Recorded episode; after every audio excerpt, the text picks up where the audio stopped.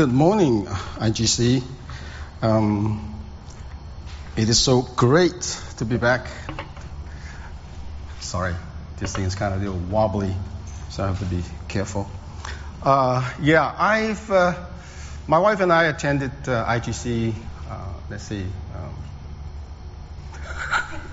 Um, for three years, three years, yeah. So uh, God called us uh, to to another area of service. Uh, right now, I'm pastoring uh, Tri City Chinese Baptist Church, Baptist Church, uh, in Fremont.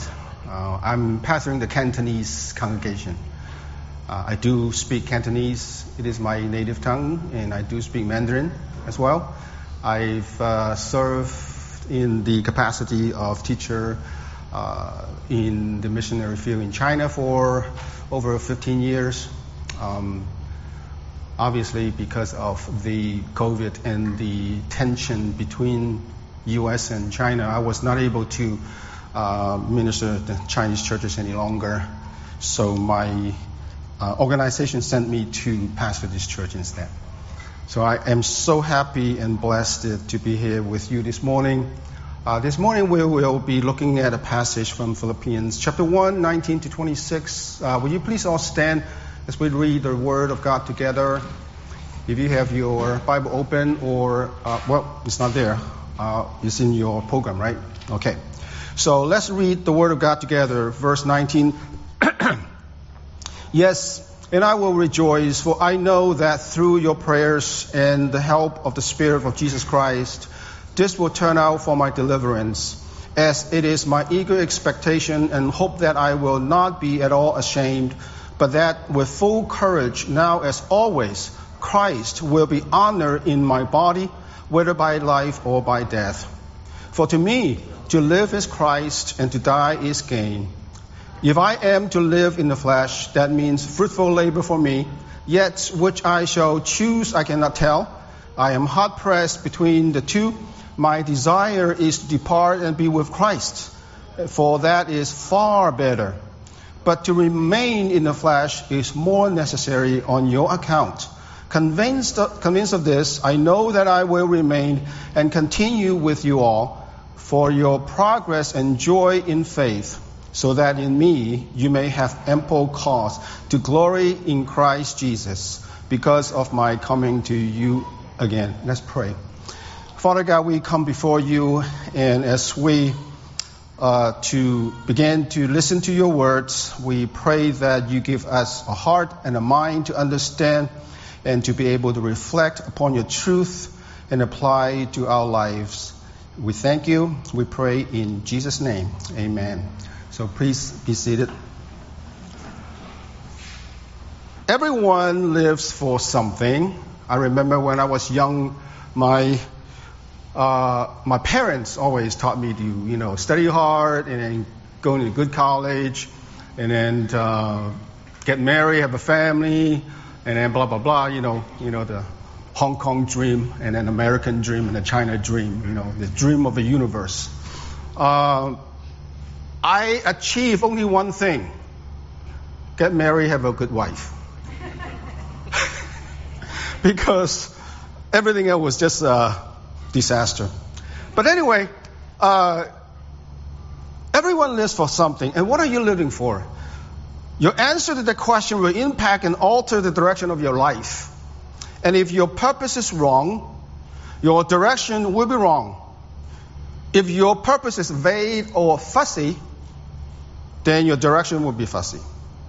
And if you don't know your purposes or your purpose, then you'll be just swept along by the current of the culture, doing what seems best for you to bring you happiness.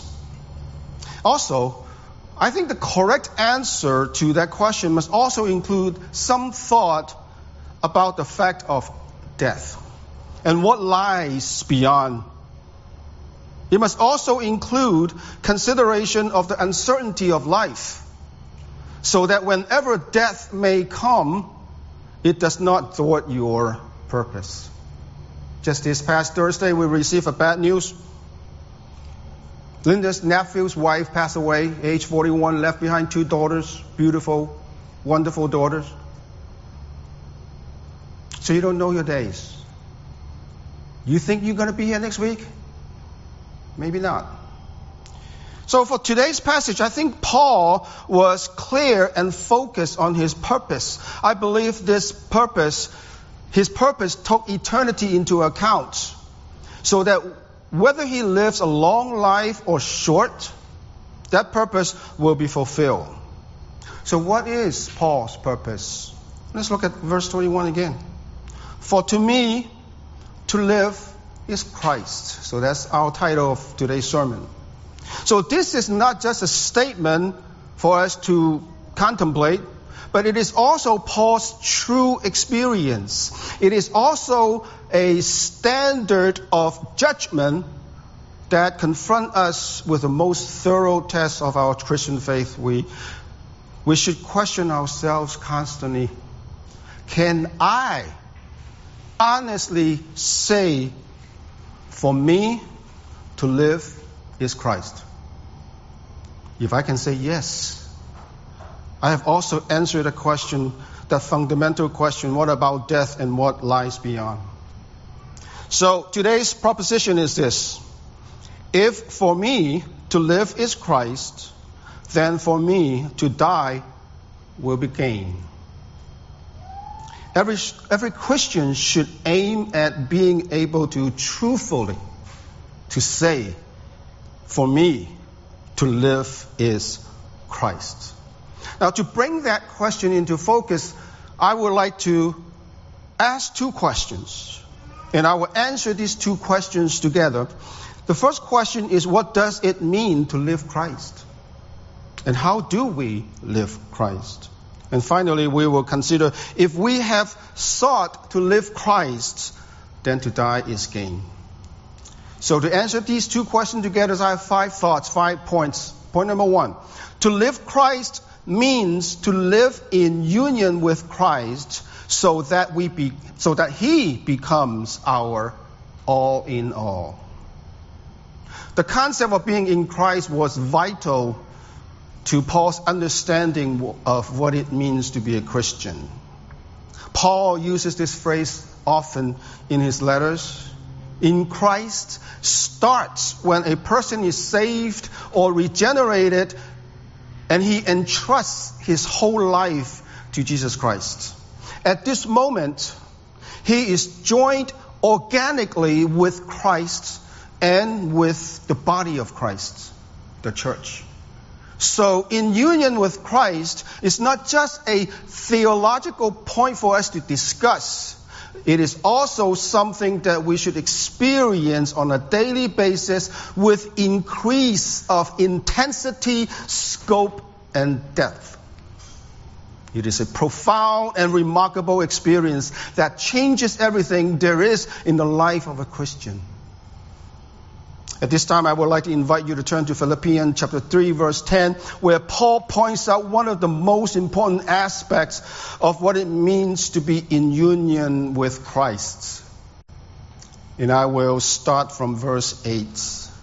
Indeed, I count everything as loss because of the surpassing worth of knowing Christ Jesus my Lord. For his sake I have suffered the loss of all things and count them as rubbish, in order that I may gain Christ and be found in him, not having a righteousness of my own that comes from the law, but that which comes through faith in Christ the righteousness from God that depends on faith, that I may know him and the power of his resurrection and may share his sufferings, becoming like him in his death, that by any means possible I may attain the resurrection from the dead.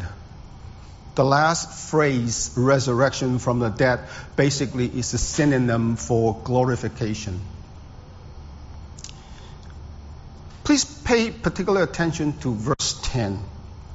That I may know him and the power of his resurrection and my share his suffering, sufferings, becoming like him in his death.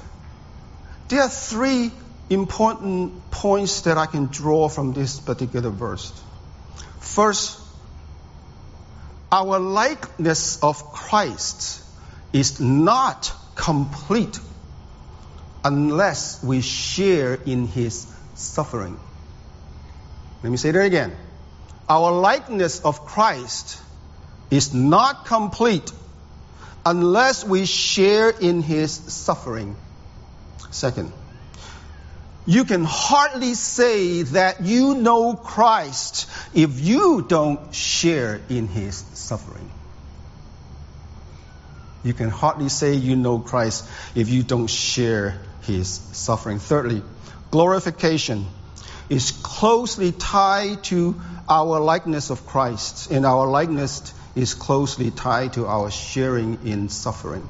It's a very rich passages that we have just read, we see the relationship between humiliation and glorification. We see the loss and gain relationship. We see that Paul's desire to know Christ, and to him, the only way to know Christ is to experience his power of resurrection through suffering. That's how we know Christ. Is experience the suffering that He put forth for us. And while going through these sufferings, we experience the power of resurrection. To gain Christ is to share in His sufferings. We must first count everything as lost, count them as rubbish, in order to come into union of Christ. You see, nothing from the previous life, the life of Adam, is suitable in our new life with Christ. Our fellowship with Christ is at best superficial when there is no suffering and death as our common denominator. In this age of pleasure seeking, joy searching, self gratification. People see pain and suffering as a plague to avoid. Don't get me wrong, I'm not a pain seeker, nor I'm a joy killer. But if God gives you a good life, a happy life, God bless you.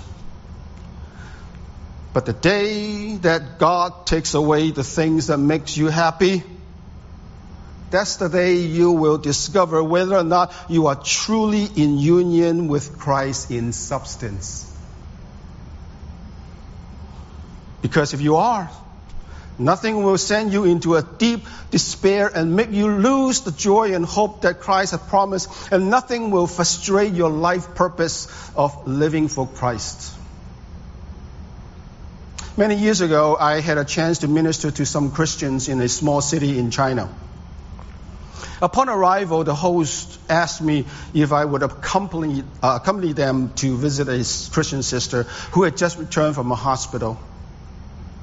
They told me that she attempted suicide for the third time. As it turns out that after many years of seemingly happy marriage, her husband left her with another woman. In extreme pain and despair, she chose to kill herself. I often wonder, in all those years that she claims to be a Christian, how many times she asked herself these questions. Am I in union with Christ? Is Christ my all and all? Is He my only joy and hope? IGC, please ask yourself that question often because that would prevent you from doing what she, this sister, did many years ago. You see, many Christians don't flat out deny and worship God as their supreme deity. But they do worship other gods at the same time. If you want a fancy term of this practice, it's called henotheism. by claiming and worship the supreme God, give us the comfort of worshiping other gods. We feel okay because we do worship God. I come to church every week. I offer. I give money to the church. I, I serve in the church. I'm in a small group, blah, blah, blah. That give us assurance and comfort in seeking other gods in our lives. Few of us would deny God, frankly. I don't think we were stupid enough to do that. But we are ignorant enough to seek other gods with the highest supreme deity. Just before the Babylonian came and took the Jewish people away and completely destroy the temple in Jerusalem, this is exactly what they were doing. You see, they did not deny God. They know Yahweh. They practice offering, but they have other gods. There are other gods. So this morning I want to warn you, anyone, if you are in this situation, repent. God will not condone other gods in us.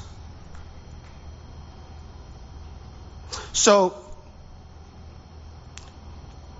to combat that, we need to do what Paul did. He said he count everything rubbish so that we may know Christ through suffering. Listen up. Through suffering. I'm not saying reading the Bible is not important. Reading the Bible is very important. Coming to worship is very important. But if you truly want to be with Christ, in union with Christ, there's only one real way. Share in His suffering. If you look at the whole entire life of Christ, that's the way that He did it. The way to glorification is always through humiliation. So, in a practical sense, for you and I today, in union with Christ means what? Okay, so let's come down to earth. It means to follow with following Christ, communion with Him, and depend on Him on everything. It means growing to know Christ intimately. It means loving Christ with all your heart, with all your soul, with all your mind, with all your strength. It means that you should seek to please Him in all aspects. Every aspect of life must be centered around God, the glorious person of Christ, and nothing less. So, with that, we move on to point number two. And don't worry, my points will get shorter as we go. Point number two. To live Christ means to exalt Christ through everything we do. Look at verse 20.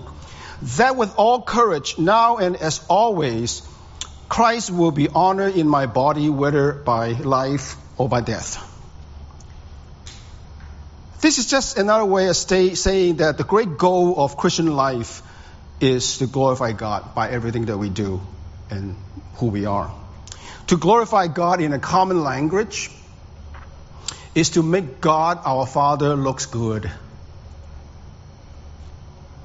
I remember when I was young in Hong Kong, I attended a private, small private Catholic school, and this school had a system that all the teachers, all the subjects will, will give tests during the week.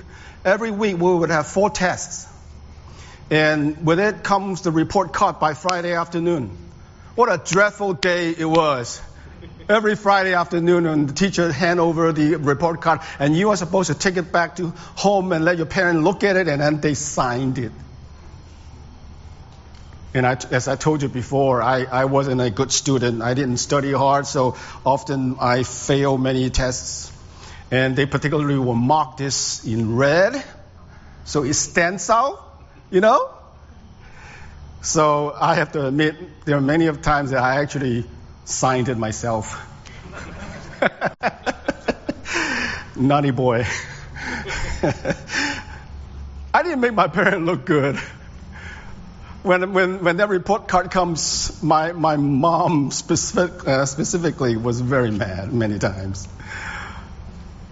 So to glorify God is really make God looks good. To make him look good on you. You do things, you say things that to glorify him. Now you may think that, well, God is so glorious, how can we glorify him? How can we possibly glorify him anymore? Well, let's think of it this way. Think of God as a very, very brilliant sun that is up there in the sky, trillions of miles away, and when we look at it at night, it's only just a dim speck in the sky. So the job for you and I is to become a telescope so that we can bring the brilliant into sight. You see, Jesus is just like that to many people to the non believers outside. He is just a speck of light out there in the sky among many. You and I have a job to do. You and I have to bring the brilliance of God and the brilliance of Jesus into their sight so that they can see the brilliance. This is how we glorify God. This is how we make Him look good. So through the ways that we handle our life and crises, crisis, we glorify God. If you kill yourself just like everybody else, how can you glorify God? If you react, react the same way like everybody else, how can you glorify God? You can't. You have to be different. You have to be holy, and that's the essential meaning of holy is to be different. You cannot react the same way the world does in all aspects. So the only way to glorify God is you are different. How different? You are Jesus like different. In, in view of Paul's circumstance, it's re- remarkable that his main focus was not getting released from the prison, but rather exalt Christ. Whether he lived or died wasn't the issue to him. All that mattered to Paul was that he exalted Christ. In verse 19, I will rejoice, for I know that through your prayers and the help of the Spirit of Jesus Christ, these will turn out for my deliverance. The word deliverance is basically salvation. Some say that Paul was hoping that they, he can be released from the prison. Yes, maybe, maybe not. But in ver- verse 20, Paul acknowledges that he may be executed. So Paul wasn't completely expecting God would deliver him. Paul's word in verse 19 are basically verbatim from the Greek Old Testament of Job 13:16. In that context, Job was on trial by his friends, and he wanted to be saved from being charged as a hypocrite. That is, he wanted to be vindicated. So in the same way, Paul is saying that as the Philippian prayed for him and as God's Spirit enabled him, he would be delivered from denying Christ and disgracing the gospel. Thus, he would be vindicated in the ultimate court before God by exalting Christ even through martyrdom if needed. The only cause for shame to Paul is would not be able to hear well done from Christ when he stood before him. Now, most of us probably don't have a chance to run into the danger of denying Christ in Paul's setting. But be sure, we can always deny Christ in many other ways. You see, the culture has catechizes us and forms the environment in which we live. It can be easy to live without thinking much about our entertainment choices, clothing, recreation activities. It can be easy to push boundaries and think that we are keeping God's commandment, even when we have broken it or we are right on the edge of breaking it. Boundaries that are not set firmly and biblically can be moved easily. While we don't have God's law in our heart firmly, our behavior can be changed easily by the winds of the culture. Note verse 20 that the way we exalt Christ is through our bodies.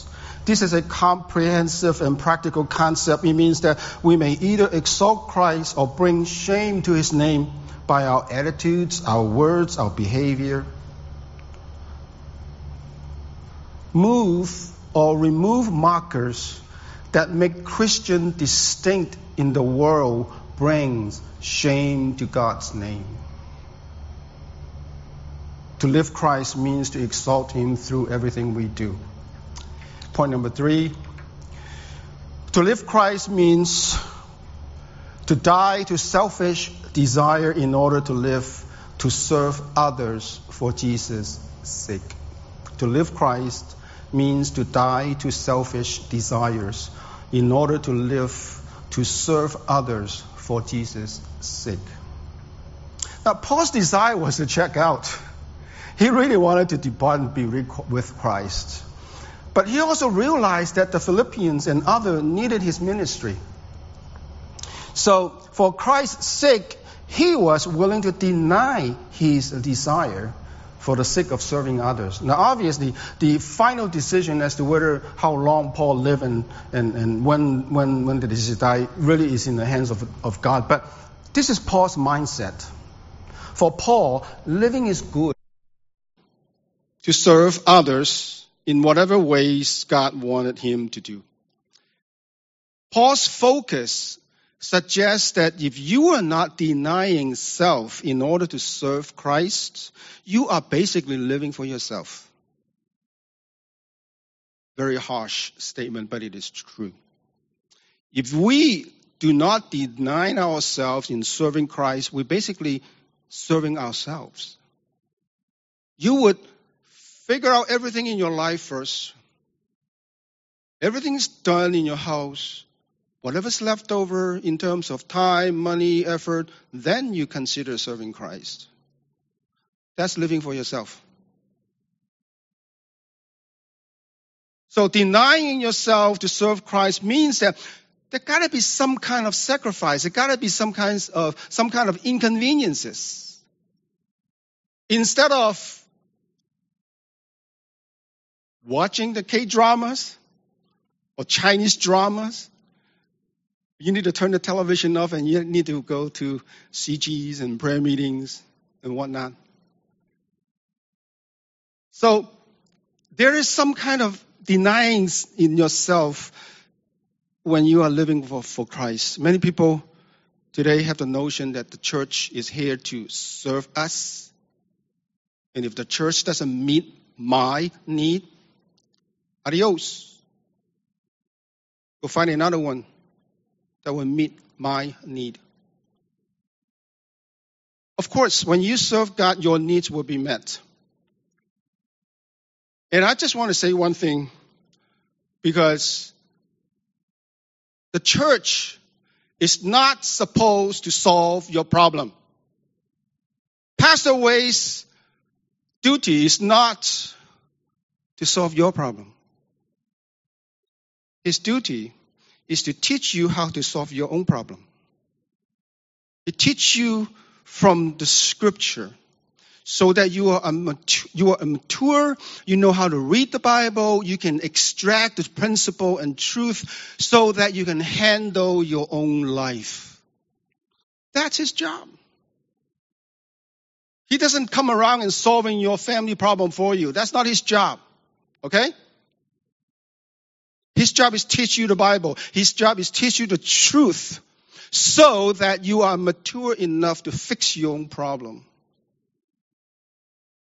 But the problem is today many Christians think the church to fix come to help them problem, right? Help them fix problems. So if the church doesn't have any seminars and classes and and, and what whatnot to teach me how to become a better husband, teach me how to become, you know, whatever, then we concluded that this church is not good for me. There is no such thing as koinonia, fellowship, giving. The church is about giving, serving. So, to serve God, to be in union with Christ, you need to deny yourself. Point number four.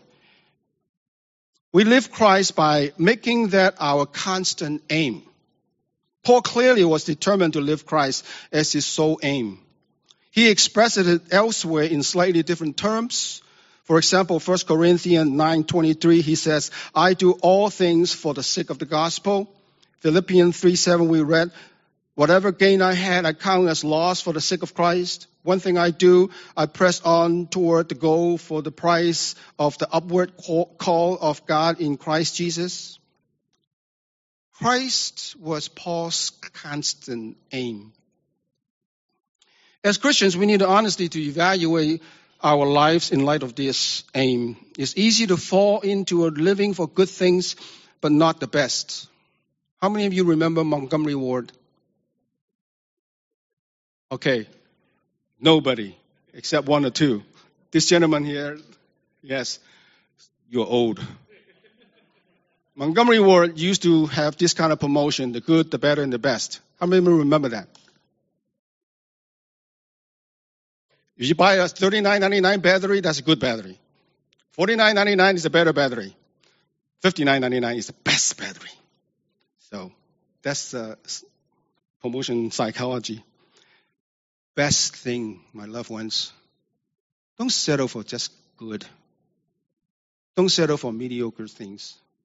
You want the best, don't you? The best in Christ is with Him, in Him, union with Him. So, if you can answer the question, I am in Him, that means lives will not beat you down to a point where you have deep despair, where you lose all hope. Are you in a constant evaluation that look at our lives to ask the question whether or not we are in union with Christ? Point number five, final point. We live Christ through prayer and the provision of the Holy Spirit. Paul was a man of prayer. I think we all know that. He always solicits prayer from, from his coworkers and partners and churches and so forth. Uh, we tend to think that Paul is very strong and bold, and you know, uh, who would think that Paul needs other to pray for him? But he does. He knows because his challenge is great. His task is hard. His enemy constantly on his heel and try to beat him down. So he knows. He knows this spiritual battle requires prayers. To live Christ, we need much prayer. Paul also said that he needs the provision of the Spirit of, the Jesus, of Jesus Christ. The Christian life is impossible to live if you are live without the Holy Spirit, or you, you don't listen to and no, don't follow the leading of the Holy Spirit. Uh, that's a, another topic of itself. But Paul tells us that through the prayer and the provision of the Holy Spirit that he is able to be delivered meaning he be vindicated, he be he, he would be able to, to to to glorify God and not bring shame to God's name. So, if you have sought to live Christ, then naturally, following what Paul is saying in verse 21, then naturally to die will be gain. For to me to live is Christ and to die is gain. Now, if you ever want to have a life verse, verse, you may want to consider this one. Huh? I think this is one of the most solemn verses in the Bible. Paul did not pen this casually, but with serious, careful, and thorough contemplation. The phrase, for to me, seems to saying that Paul was saying that I, I can't speak for, for you, but I can only speak for myself. This might be what Paul was thinking when he said, for to me. But Notice that this thought is so God pleasing that the Holy Spirit put the stamp of approval on this thought and it became our scripture. Wow. Just imagine you have a thought that is so God pleasing. God had to say, put it in my book. Wouldn't that be wonderful? How many of times that we, we, we think things and we just casually. It would be wonderful. Someday, God stood up and say something, and he was quoting you. Now, obviously, that probably won't happen. I'm just saying that to encourage you to think deep, think profoundly, and think in terms of glorifying his name. You know, for many Christians, to die is a foreign, to, to, to die is gain is a foreign concept. They know it because it's written in the Bible, right? But basically, few are convinced by it. Many people, including Christians, are so afraid of getting sick and dying, they spare no expense, time, and effort to pursue wealth and health to a point that it became their idol. So for Paul, to go on living, to die is not a choice between lesser of the two evils. Paul didn't view life as a difficult trial to endure and death as a welcome relief. Rather, he viewed life as a progressive joy with Christ and death as even greater joy. Because he would see Christ immediately and with him etern- eternally. So Christian, we have the best of both worlds. Even if we suffer now, we have Christ to strengthen us, sustain us, comfort us, encourage us. If Christ is real to our soul, what more can we want? And the instant that we died, we are present with the Lord for all eternity, free from all sin, pain, and death. True joy of living comes from not having looking over your shoulder constantly to see if death is catching up on you. True joy of living comes from the willingness to die and be with the Lord today. Sure, it's sad for some, for the people who left behind, but we will see them one day. So, in closing, IGC, let me ask you these questions. What are you living for? Are you living for time or for eternity? I have an assignment for you. Very simple one. Just to complete a sentence. The sentence is For me, to live is blank. That's for you to answer the question when you pray to God tonight. Let's pray. Father God, we come to before you. Thank you for your word once again, reminding us how we should live in our lives, live in Christ, in union with Christ. And may your words find its fruits in everyone in this room. In Jesus' name we pray. Amen.